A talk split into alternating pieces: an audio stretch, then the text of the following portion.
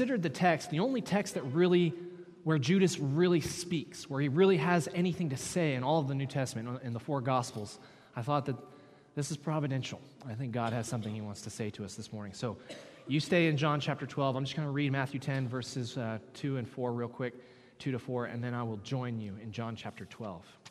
It says in Matthew chapter 10, He called to him his 12 disciples, and he gave them authority over unclean spirits to cast them out and to heal every disease and every affliction. The names of the 12 apostles are these First, Simon, who is called Peter, and Andrew, his brother, James, the son of Zebedee, and John, his brother, Philip and Bartholomew, Thomas and Matthew, the tax collector, James, the son of Alphaeus and Thaddaeus, Simon the Cananaean, and Judas Iscariot, who betrayed him. In all four Gospels, there's only one instance in which Judas ever says anything. And that's right here in John chapter 12.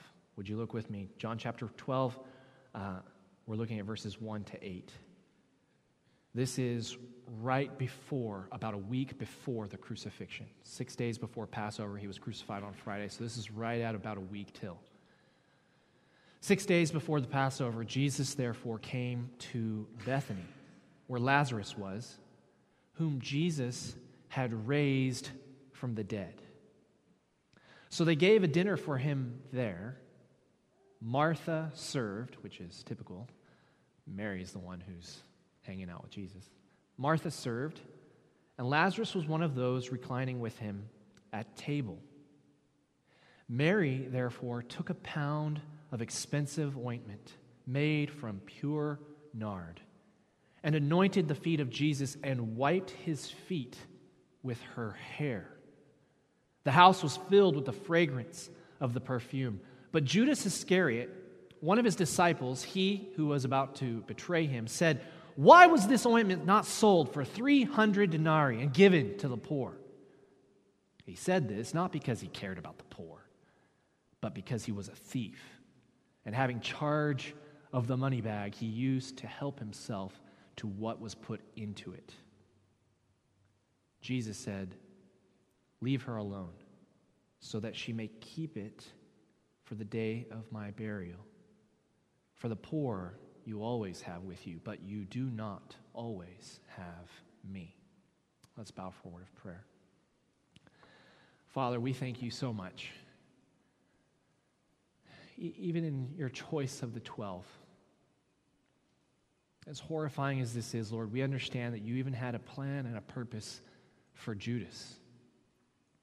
Your desire is to give all the world salvation, to redeem all mankind from the grip of death, to see all of us live again, and to be a part of your family, and to walk again on this earth forever, never to taste death a second time.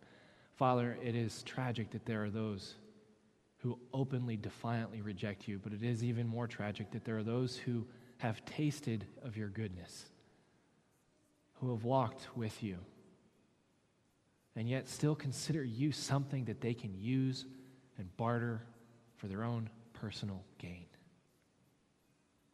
God, my prayer for Bridge Baptist Church is that as we look forward to eternity, that we would never, ever consider our relationship with you as something casual, as though it were a commodity or convenience or an insurance policy. Father, let us be like Mary. Let us be people who worship you from the heart with all that we are. We pray that you would open our eyes to see that today. We pray that your spirit would shine upon the text. We pray, God, that you would speak to our hearts, that your spirit would illuminate our minds, that we would understand. And finally, God, we pray that you and you alone would strengthen our faith so that we could live in obedience. We pray these things in Christ's name. Amen. In the winter of 1952, New England was battered by the most brutal nor'easter in years. As the weather wreaked havoc on the land, the freezing Atlantic became a wind whipped zone of peril, driving snow, crashing waves. One observer who was there in Chatham, Massachusetts, it's a coastal town, observed that the crashing waves were 70 to 80 feet high. Massive towering thunderstorms, freezing cold. Into this hurricane, two oil tankers are trying to make harbor. We're talking about ships that are hundreds of feet long, made out of solid steel, steel hulls, double hulled, latest technology. As they are trying to make harbor, they are driving these oil tankers into the waves, which is the appropriate thing to do. You never want to take a wave sideways because it could roll your ship. And simultaneously, almost at the exact same moment as these two oil tankers are trying to make harbor, both hulls on these giant 100 foot long tankers cracked in half the bow and the stern floating away from each other. Some 120 men are now floating, stranded in the Atlantic in freezing rain and driving snow with no ship. These things are bobbing up and down on the ocean, and they're praying that somebody will have the courage to come and rescue them. In 1952, there are no helicopters, which means if anybody's going to go out and rescue these guys, they're going to have to do it in a boat. And the order came down four men Bernie Webber, Richard Livesey, Ervin Mask, and Andy Fitzgerald, members of the United States Coast Guard. Their captain, a man by the name of Captain Cluff, ordered them to proceed to the end of the pier in Chatham to get into a small dory boat and row out about 100 feet in a small, a small dinghy to a lifeboat that was there, a, a Coast Guard boat that was there. It was only 36 feet long, made of wood. Now, you ask yourself this question If the waves are strong enough to split hundreds of foot long oil tankers in half, are you going out in a wooden boat? Absolutely not. All four men understood that it was a suicide mission.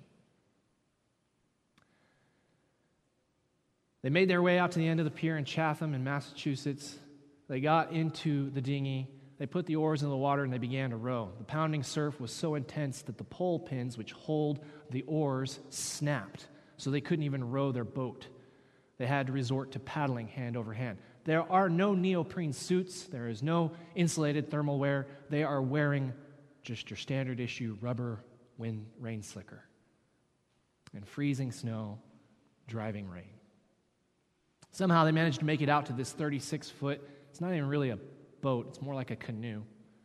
They managed to make it out to this 36 foot, this 36 foot boat. You'd expect some sort of a noble, heroic name. But its name was officially CG 36 500. Not exactly the thing of legends, but that was its name. CG for Coast Guard, 36 for the length of the boat, and 500 for the number of it as it came off the assembly line. These things have a bad history of sinking as well, have a bad history of the, the beams and the bottom of the boat splintering in rough seas so that water begins to come in. And if there's ever a rough sea, this is it. This is the night. These four men only barely knew each other. One of them, Ervin Mask, had never met the other three before. They never trained together, they never worked together, they didn't even really know each other. Bernie Webber, he's 24 years old. He's an experienced sailor. He has two children at home, a wife and two kids. His good friend, Andy Fitzgerald, 22 years old, has a wife at home and a child on the way. Ervin Mask, the one that none of them know, they won't know this until they get back to the dock later that night. He also is married with a child on the way. Captain Cluff orders them to go. They make it out to the boat. They flip on the power. The boat starts to hum. They power the boat, motorboat out to the end of the harbor. There's a sandbar there, shifting sands, and the waves on the other side of the sandbar are towering at 80 feet high. As they make it to the edge of the harbor, as they're looking out at the ocean before them, thinking that there's 38 men that they're tasked with rescuing in a boat that's 36 foot long and designed to carry no more than 15. The three look back at Bernie Webber. He's piloting the boat. And all three will tell you that to this day, they thought they'd just go out to the end of the harbor, take a look, and say, This is pointless, and come home. In rain slickers, they were already freezing cold. Bernie Webber looked out at those ocean, at that ocean. And he was hoping that his captain, when he reported back to him over the radio, would cancel the rescue mission. So he picked up the microphone, dialed in the, the radio frequency for his captain, gave him a report. It's a suicide mission, Captain. 80 foot waves. I'm not even entirely sure we can get over the bar out into the open water. To which Captain Cluff replied, Proceed as directed. Before they had stepped into the boat, Bernie Webber had a friend, a, name, a man by the name of John Stello. He was the captain of a fishing rig, and he had canceled his fishing the day before because the weather was so horrible. And as they were getting ready to get in the dory, he had said to him from the boat, You guys had better find a way to get lost before you get too far out to sea. That was his polite way of saying, Just fake it. Pretend that you tried something and then just come home. This is suicide. And for the three men who were in the boat, besides Bernie Webber, that's what they thought they were about to do. They sat there idling at the edge of the harbor as the waves rocked their ship up and down. After a while, they realized we weren't going anywhere, but we're not going home either.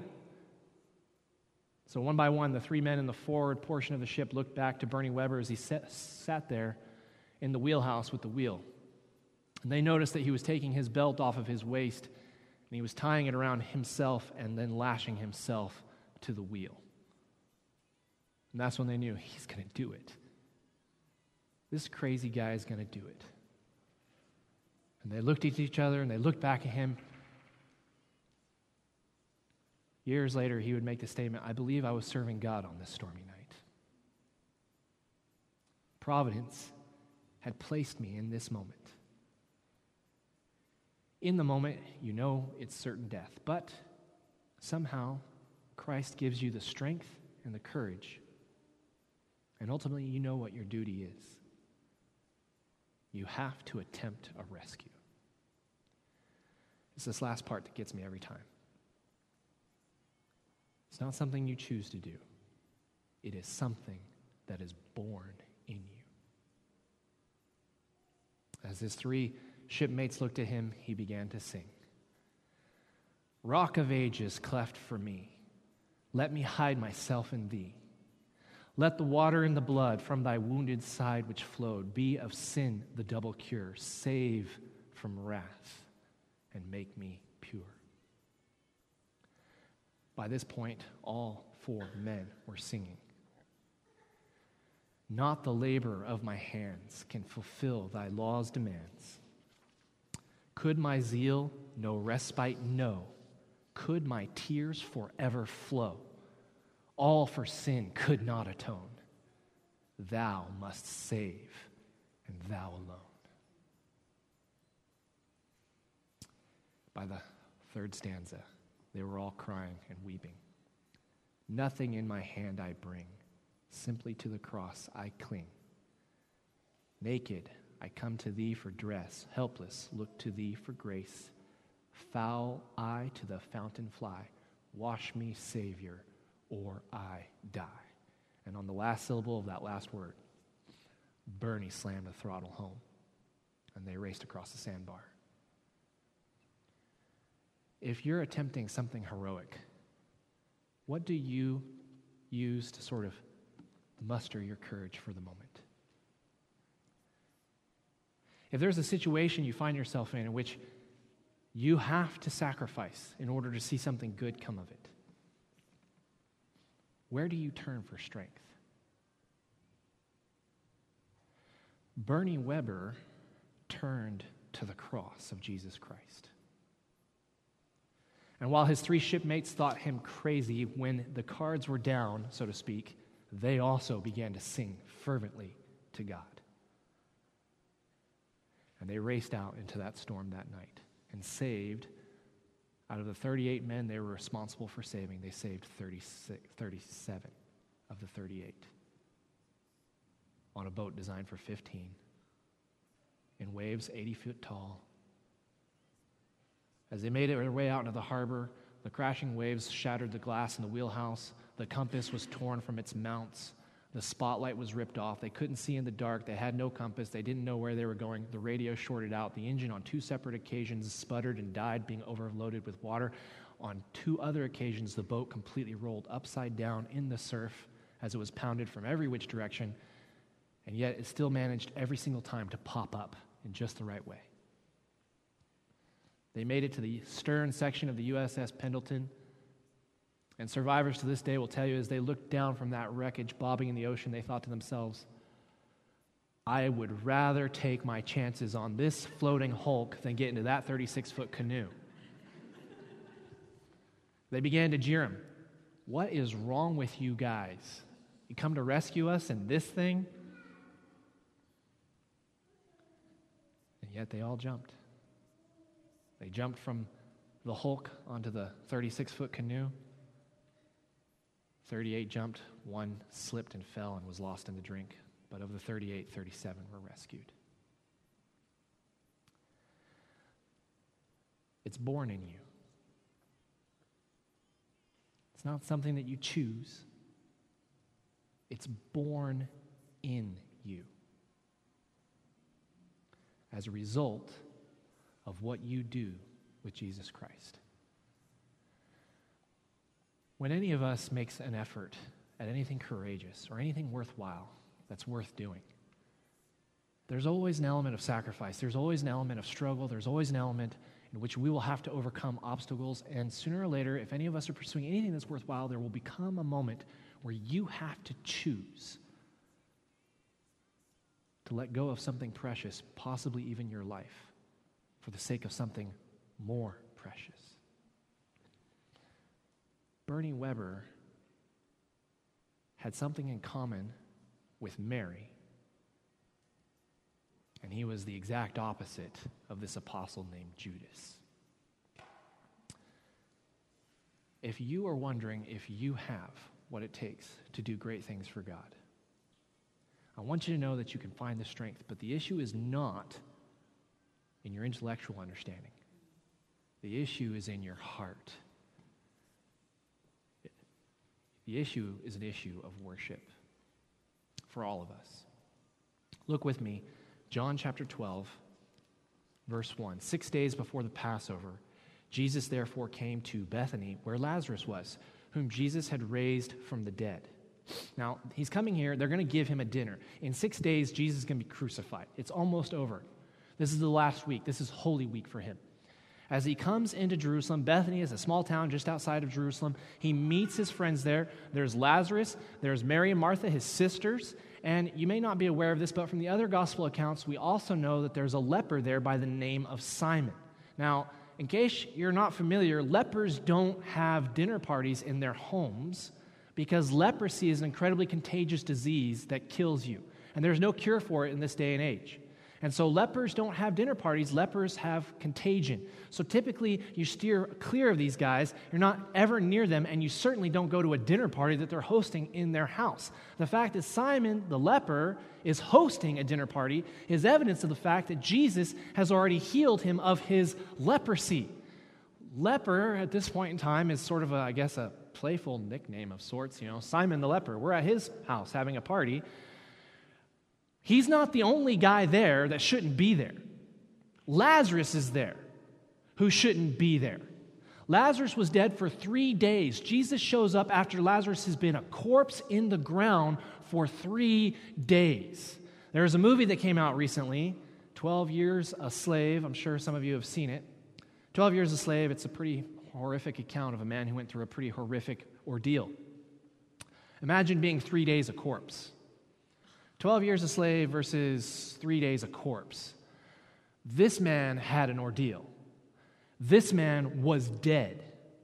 He was dead and decaying, his body rotting in the ground. When Jesus shows up, he says, Roll back the, the stone from the tomb. And they said, Lord, you really you don't want to do that. It's, he's going to smell bad. It's not going to be good. He says, Roll it back. They roll it back, and he says, Lazarus, come forth. And Lazarus comes back from the dead. So understand the dinner party that is gathered here this night. You have a recovered, healed leper who is a leper no longer. And as if that were not miraculous enough, you have a dead man who is a dead man no longer. In fact, Jesus' fame as a result of his miraculous healings that he has performed has spread throughout the entire land. People are flocking to see Lazarus, to get a glimpse of him. And they're in this house together having a dinner for Jesus, the man of the hour, the guest of honor.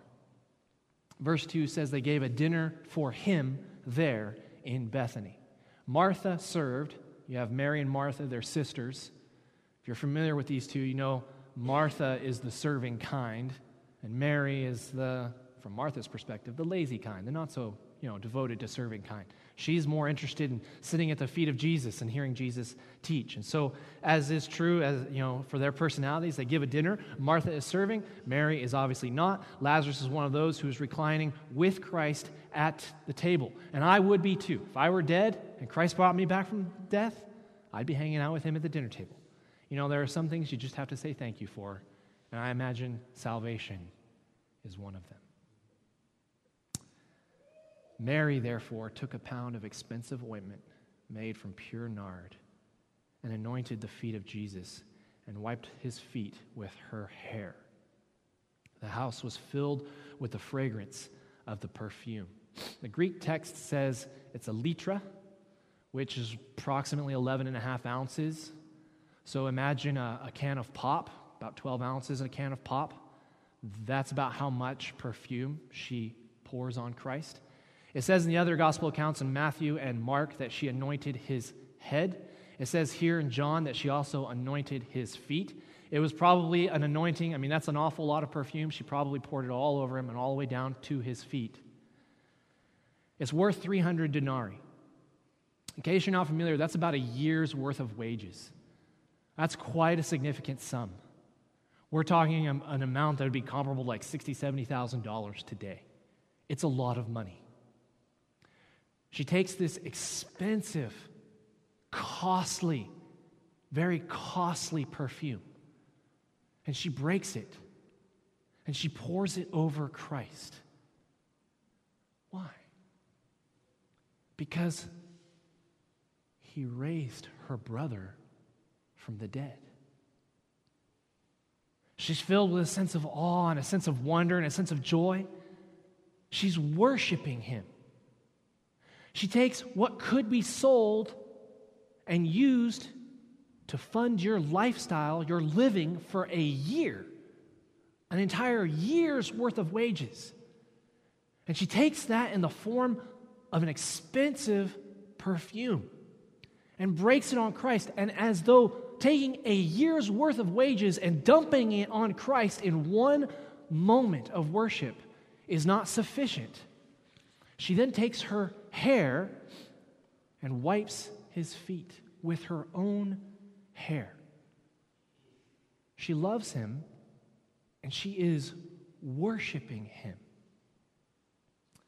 Look at the response from Judas. Verse 4 Judas, one of his disciples, he who was about to betray him, said, Why was this ointment not sold for 300 denarii and given to the poor? Now, right off the bat, you understand Judas is a man that prizes and values the things of this world. If you come up to me and you ask me, Josh, how much does an expensive bottle of cologne cost? I'm gonna be straight up, I have no idea. I don't know. I don't wear cologne. If you wear cologne, that's great. I couldn't tell you the price of this stuff. If you're gonna come up and ask me, what does a good bottle of perfume for Shanti cost? I still don't. I still don't know. Like I just, I don't know. Right?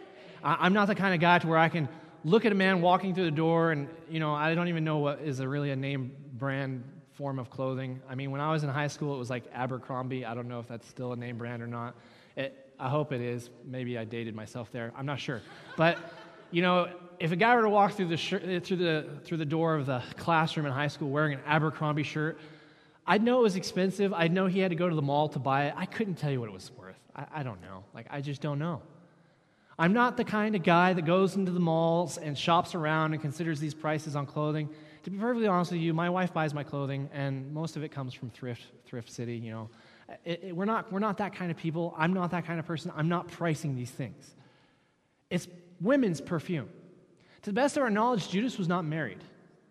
And yet he is able to look at this bottle of perfume that's about 12 ounces, about the size of a can of pop, and say, bam, that's a year's worth of wages right there.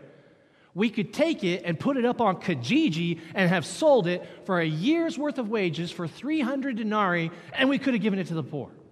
Now, what's interesting is the fact that Judas even knows that. But what's even more interesting, and you wouldn't really get this unless you compared this passage with the passages in Matthew and Mark, in which it's not Judas who does the talking. In Matthew and Mark, it's the other disciples. They say, oh, well, why, why didn't we you know, sell this money and, and sell this perfume and give the money to the poor? And you get the, the feeling as you look at Matthew, Mark, and John, all side by side, as they're talking about this account, John makes it explicitly clear Judas is the one who's instigating this thing. He's the one who's putting this forward. Yet Matthew and Mark make no mention of Judas. John mentions Judas. You get those three accounts, you put them together, you realize Judas is a crafty man. He's not the one front and center. He's not the one to stand up to Jesus and say, This is wrong. We shouldn't do this. We should not have done this. We should have sold. He's not the guy that's going to take the stand. He's going to whisper. Man, you see that? What do you think of that? Does that seem right to you? How much that's worth? What, what do you think of that? He's going to hide in the shadows. He's going to be an instigator. He's going to whisper to the other guys. And at the end of the day, it's going to be one of the other guys, like Peter, maybe, who's going to stand up and say, Yeah, that's right. What are we doing? This is ridiculous. I'm just assuming it was Peter because he was prone for those, he, he was good for those sorts of things. But John is clear. Being one of the 12, writing years after the fact, he lays it right at the feet of Judas. Judas is an instigator, he's a whisperer, He's a coward. He's not going to stand up to Jesus. What's more is, when you consider this man, Judas, the scriptures don't really tell us a lot about him. You have to sort of pick up the clues along the way as you consider the other passages. On the night of Jesus' betrayal, he makes the statement one of you is going to betray me. And all 12 of the apostles say, Is it me? In other words, None of the apostles were pointing at Judas and saying, Yeah, it's probably him. None of them were thinking that. In fact, as all of the apostles were looking around the room, looking at everybody, they were so sure of everybody in the room that it leads them to question themselves. They know Jesus is straight. The man can raise people from the dead, he's prophetic, he knows all things. So when he says, One of you guys is going to betray me, they look around at the other 11. They don't see anybody there who's not totally true to Jesus. They don't see anybody there who's not 100% committed which leads them to start asking themselves the question could this be me?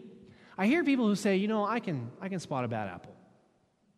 I, when, I, when there's a guy that comes in the room and he's, he's danger, I, you can just sort of tell. There are little weird ticks and behaviors and things that they do that give them away. Those are bad apples, sure enough. Most of us are good at identifying people that, you know, probably we should stay away from. They're bad apples. But the really bad ones, the really, really wicked ones, I'm telling you, they could fool their own mothers. They could fool anybody. There is no hint anywhere in the Gospels for the three years that these 12 guys were following Jesus around that any of them suspected that Judas was a traitor. And yet the Gospels all clearly portray Christ from day one, making it clear one of you is a devil, one of you is going to betray me. And on the night of his betrayal, when he says, one of you is going to betray me, they still don't know who he's talking about, which means that his hypocrisy was completely, it was airtight. He played the part, he toed the line, and you would never have guessed that it was Judas. You would never have guessed that. So he's very, very cunning. He's very, very clever. He's very, very deceptive. He, he pretends to be a follower of Christ. And yet, the only account recorded in Scripture of when he actually has anything to say, John identifies it for us, whereas the other three Gospels, Matthew, Mark, and Luke, don't identify Judas. That's how good he was. He said all the right things at the right moment. Whenever he disagreed with something, he could stir up the guys around him, get them to join hands with him, and put it off like it was somebody else's issue. At the end of the day, nobody knew that it was Judas. Martha, Mary, excuse me, Mary, takes a small flask of ridiculously expensive perfume. And she gives it all to Jesus. She wipes his feet with her hair. When she does that, you know she loves him, that she's worshiping him. Why? This man brought her brother back from the dead, just like he can bring you back from the dead, just as he promises to do for all of us who place our faith in him. Filled with the wonder of seeing her brother, who was dead, a corpse, brought back to life, made to live again. She's filled with awe and wonder. And Jesus makes the statement to her I am the resurrection and the life. Do you believe this? She says, I do. And he says, Whoever believes in me, though he die, yet he shall live. She's seen him do it for her brother. He's promised her he can do it for her too. And so she gets down and she worships him. Judas, not only would he not give a year's worth of wages to worship Christ, he'll take 30 pieces of silver in exchange for Jesus. We know the night that Jesus was betrayed, Judas went to the Pharisees and the high priest and he said, What will you give me for him if I betray him to you? They said, 30 pieces of silver. It's the price of a slave. Not only will Judas not give a year's worth of wages for Christ, he will take significantly less for betraying him. Now, understand the scene. He's sitting at a table with Jesus, a dead man who's dead no more, a leper who's a leper no more, and he's thinking to himself, What could this man be worth? What will you give him to me? He identifies Mary's bottle of perfume as being worth an entire year's worth of wages. And when he steps into the council with the high priests and the Pharisees, they say, We'll give you 30 pieces of silver. A man who can raise people from the dead and cure any disease. Judas is in it for himself. Judas is looking out for number one. The Apostle John says that when Judas said this, it wasn't because he actually cared about the poor. Look at verse 6. He said this not because he cared about the poor, but because he was a thief. And having charge of the money bag, he used to help himself to what was put in it. At the end of the day, Judas sees a source of income. Something that he could, under pretense, offer to give to the poor, not because he actually cared about the poor, but because he cared about himself. In other words, at the end of the day, the only thing that mattered to Judas was what was best for Judas from his own perspective. Mary worships sacrificially. She devotes an entire year's worth of wages to the worship of Christ. Judas is willing to trade Jesus for a comparatively much smaller sum. Now, where are you in this equation? When you reflect upon your walk with Christ, knowing, knowing that He can raise you from the dead, knowing that the life you're living right now is simply prologue to a life that is coming, knowing that 30, 40, 50 years maybe you're going to die. For some of us, maybe far less time than we think. Knowing that in Christ, though we die, yet shall we live. That we have all of eternity. What choices are we making right here, right now, in this moment? For Mary, she was worshiping Jesus. And for Judas, he was just trying to figure out how much money he could make. Money is dangerous. It's a tempting thing, church. Rather than looking to Christ to provide for him, rather than looking to Christ to take care of him, rather than looking to Christ to meet his needs, he looked at Christ as a thing that could be used for a pittance of money.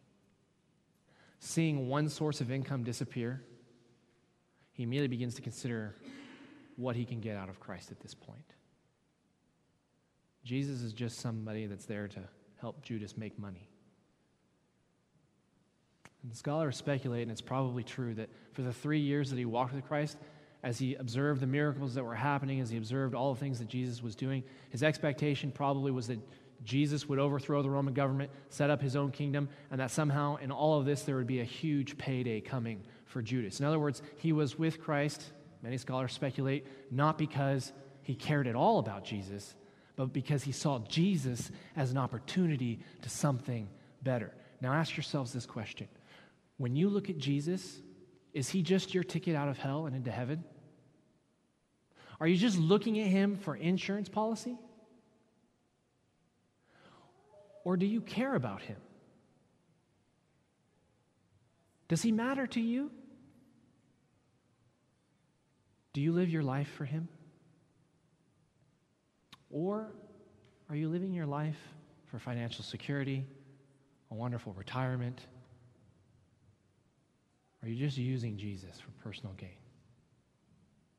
You see that when you follow biblical principles, it turns out well in the end, and people tend to be happier as Christians? Do you, do you sort of buy that myth? Because it's not necessarily true, but you, you sort of make that calculation and say, it would be better for me to be a Christian because there's good things that come out of that.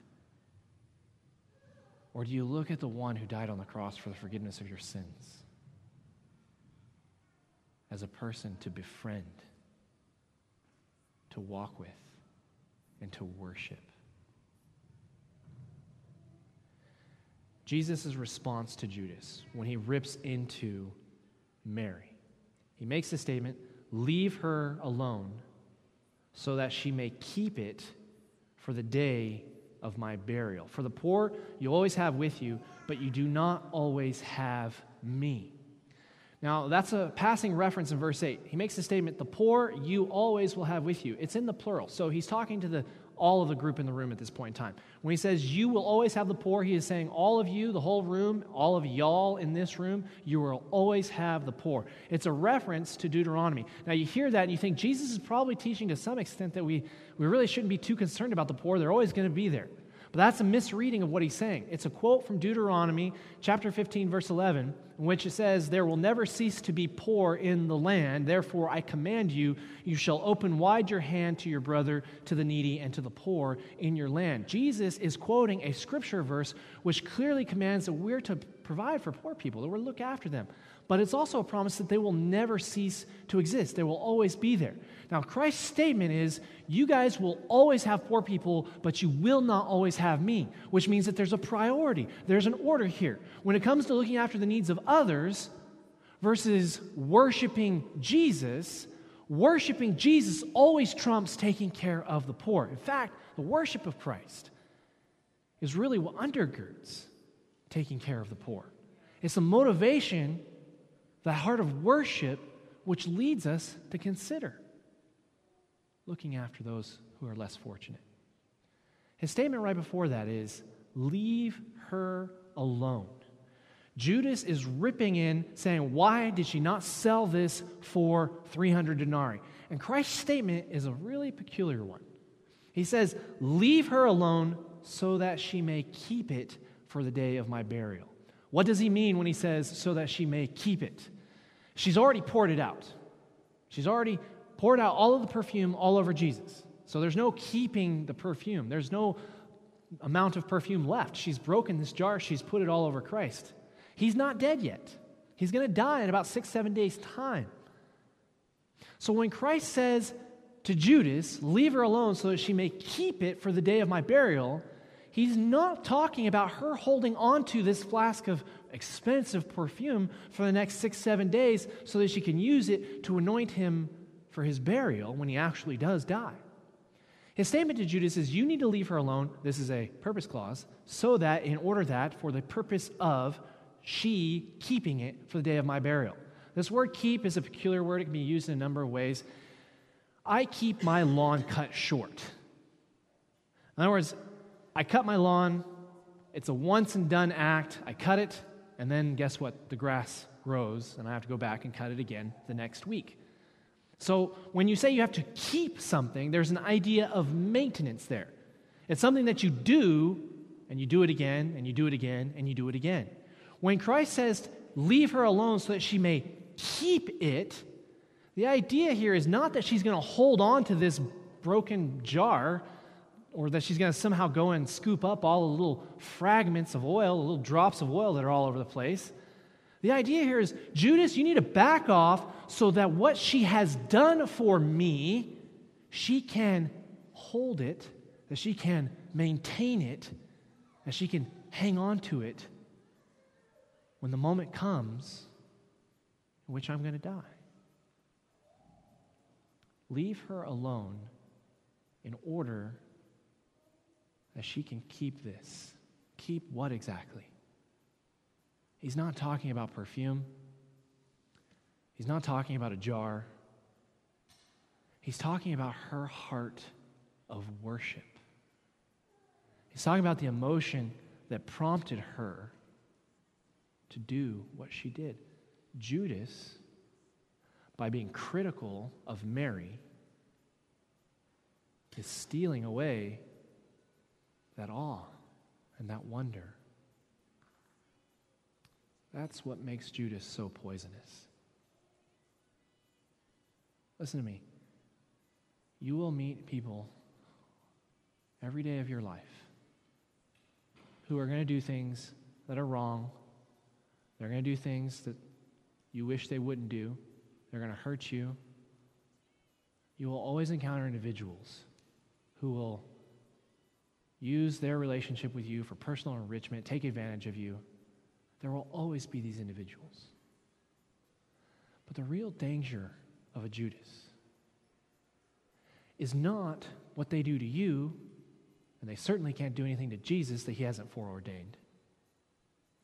The real danger here is the impact that his biting, critical words will have on Mary. His statement to Judas is a command leave her alone. He steps in there as, she, as, Judas is sitting there prompting all these other disciples, like, oh man, we could have sold this for money. Jesus steps in, he says, You guys need to back off, step off, so that she, in order that, for the purpose of her keeping this, holding this moment. There's a day coming in which it's going to be very dark. What day is that? The day of Christ's burial. And she's going to need a heart of worship. When you don't understand everything that's going on, when you can't make heads or tails of the world around you, when life seems bleak. The man who can raise people from the dead and the man who can heal any and every disease. When you can't understand the world around you, you have to have a heart of worship for this man. There are lots of great things that we can do with our lives. There are lots of noble callings and noble professions. But there's only one Savior that merits our worship. And every calling and every profession in which we find ourselves in has to be oriented on the fact that He died for us and we're going to live forever as a result of that. So when it comes to things like money, Judas is quick to trade Jesus for some cold hard cash. We have to have money. We have to go out and we have to have jobs and we have to make a paycheck and we've got to provide for our families. But it should never be something that we're looking to get no matter the cost. It should never be something that we're pursuing, even if it means trading someone or turning on someone or taking advantage of someone. We have to have money, but it should be like fire in our hands. We have it, we use it, we need it, but we don't cling to it. And if there's ever a moment in which we're tempted to turn from Christ as a result of money, we should throw that away and hold to Jesus. There's an opportunity that Judas had to be one of the twelve. But for him, 30 pieces of silver was more significant than inheriting eternal life. This is the last thing which I want to bring your attention to from Judas. Judas didn't go to heaven. Some of you in this room might not make it to heaven. Judas walked with Christ. He was there with him. He saw everything. Some of you, you're part of this church. You may even be involved in Bible studies. You may even go to life group every week. And yet, you still might not be making it to heaven. Judas's problem, and the reason he went to hell, was not because he betrayed Jesus, as horrific as that was. The reason why Judas doesn't make it to heaven is not because he doesn't feel sorrow or shame or regret over what he did. The scriptures are clear. He felt the agony of his actions. He tried to take the money back to the high priests, and when that didn't suffice, he even committed suicide, hanging himself on a tree. And yet the scriptures are clear none of that gets you to heaven. It isn't shame, it isn't guilt, it isn't embarrassment, it isn't remorse. You can feel guilty, you can feel shameful, and you can go to church and you can go to life group all you want. You still will not make it. What Judas needed to do with the shame and the guilt and the remorse was to repent and to ask Jesus for forgiveness. There is no sin that Christ is not prepared to forgive and to pay for on the cross. It's there, it's available, you can have it, you can have it right now. The question is, are you looking at Jesus as an insurance policy? Because if you are, if he's just some guy you have to have some sort of understanding about, and by knowing about him, then that gets you out of hell into heaven, well, you're trading him, you're treating him just like Judas did. And you're probably not going to make it. You're trading Christ for convenience. What is really necessary for you to go to heaven is to repent. In other words, it is walking with him, having a relationship with him where he matters to you. These are the only things that count. That and asking Him to forgive you for all the times that you have not walked with Him. If Judas had done that, rather than committing suicide, he could have been forgiven. The problem was that through his act of suicide, he tried to atone himself for a crime which he could never atone for. Is that where some of you are at today? Do you just look at your time going to church, look at your time involved in Bible studies as atonement? These are the things that good Christians do in order to go to heaven? You need to ask Jesus for forgiveness. There's nothing you need to do except repent and believe in Jesus Christ. He says, Leave her alone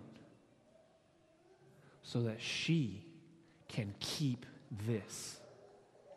There is a day coming, and the cross is proof of that, in which all of the evildoers, all of the Judases, will be separated out from all of the Marys, from all of the Marthas, so that there will no longer be any influence of wickedness or sin which would cause us to turn away from Jesus Christ.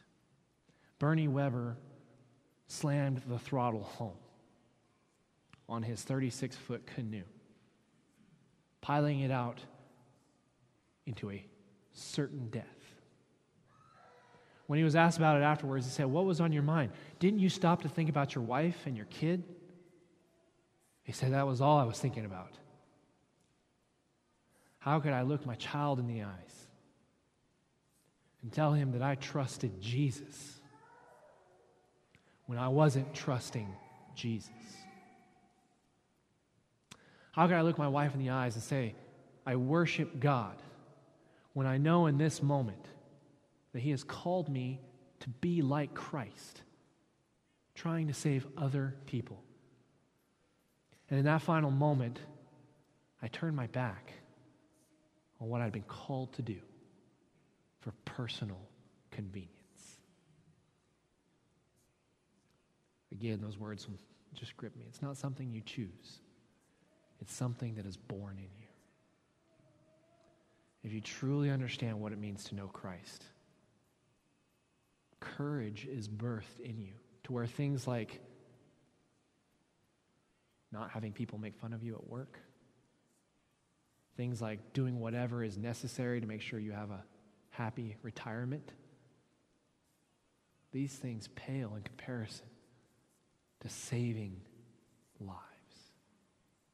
My prayer for you is that you would walk with Jesus. That in walking with him, something would be birthed in you courage, faith, eternal life. Knowing that even though we die, because of our faith in him, yet shall we live. Bernie Webber's final description of what took place that night was he made the statement There comes a moment where, even though you love your wife and your kid, ultimately you know everything is a gift from God. And you have to just surrender those things back into His hands and do what you know He wants you to do. My prayer for you guys is that you would walk with Christ and surrender everything over to Him and worship Him the way Mary did. Let's bow forward of prayer.